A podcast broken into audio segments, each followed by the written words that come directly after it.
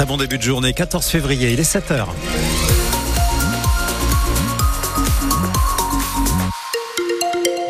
À 7h, il fait déjà 8 à 10 degrés. On attend des nuages, des éclaircies, peut-être quelques gouttes. On va détailler tout cela après le journal.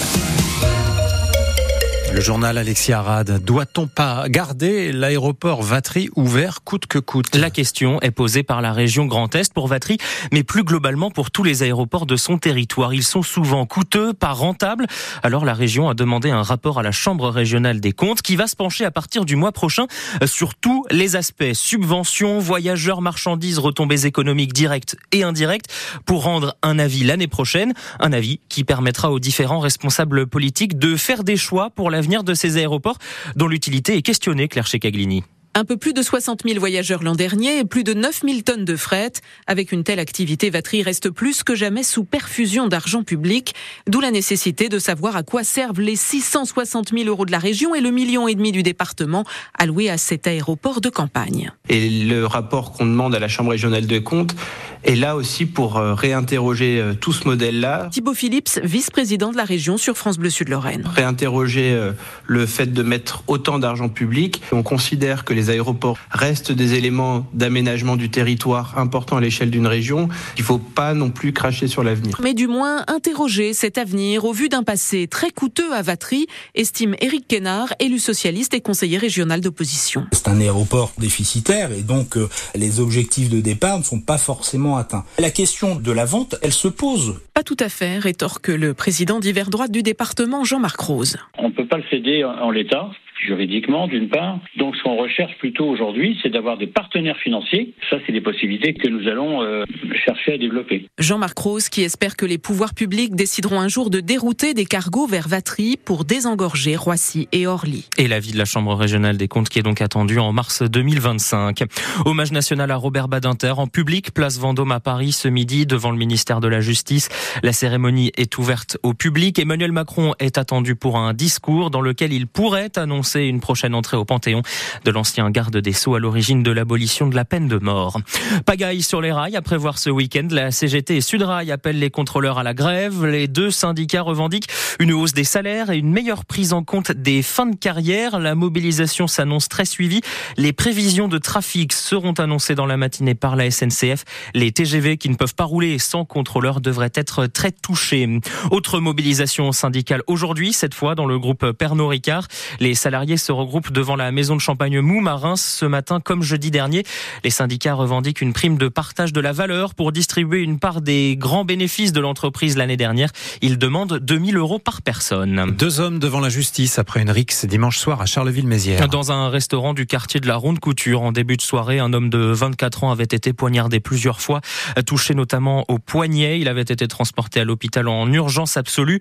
Deux suspects ont été déférés devant le parquet de Charleville à la fin de leur garde vue pour violence volontaire et usage d'armes en réunion. Et hier, en fin d'après-midi, c'est un homme de 26 ans qui a été blessé au thorax euh, lors d'une agression toujours à Charleville. Les faits se sont produits un peu avant 17h30 rue de Champagne. Le jeune homme a été transporté au centre hospitalier.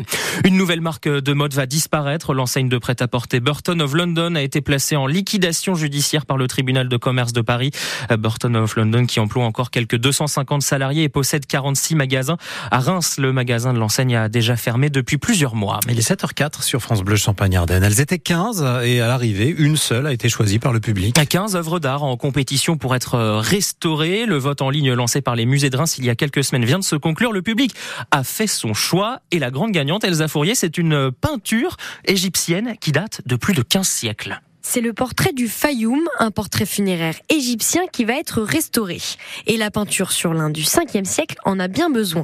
Les couleurs sont délavées, la toile déchirée en plusieurs endroits. L'œuvre va maintenant faire l'objet d'une expertise pour savoir comment la restaurer, pendant combien de temps et à quel prix. Ensuite, direction le musée Saint-Rémy où elle sera exposée pour quelques mois seulement.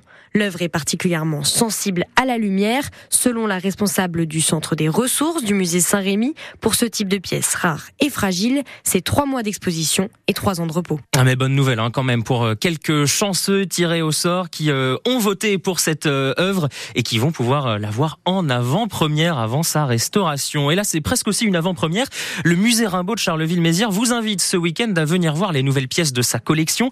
On parle des trois lettres écrites de la main d'Arthur Rimbaud et le poème recopié de celle de Paul Verlaine, acquis aux enchères par la ville et un mystérieux donateur. On sait toujours pas qui c'est d'ailleurs. c'est vrai. L'entrée euh, sera gratuite au musée Rimbaud de 14h à 17h30 samedi et dimanche. Euh, Saisissez l'occasion parce qu'après, euh, les écrits partiront faire un, un petit tour en restauration. Ils retrouveront le musée en juin. L'amour, l'amour, l'amour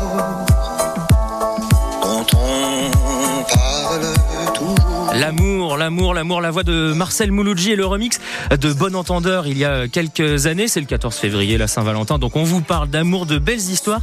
Et en voici une. 66 ans de mariage, 4 enfants, 12 petits-enfants et autant d'arrière-petits-enfants.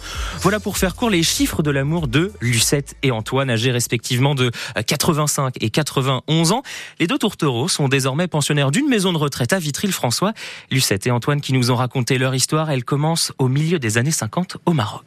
Ah, C'était pas évident parce que elles étaient nouveaux dans le village. Et je me suis dit pourquoi pas? C'était ma première copine. D'un coup de foudre. Premier contact, euh, bah, elle était un peu réticente aussi. Hein. C'était pas, c'était pas facile. Hein. Ben écoutez, euh, il est venu, il a toqué à ma porte, il dit je suis Monsieur Hernando, c'est pas moi qui devais être votre garçon d'honneur.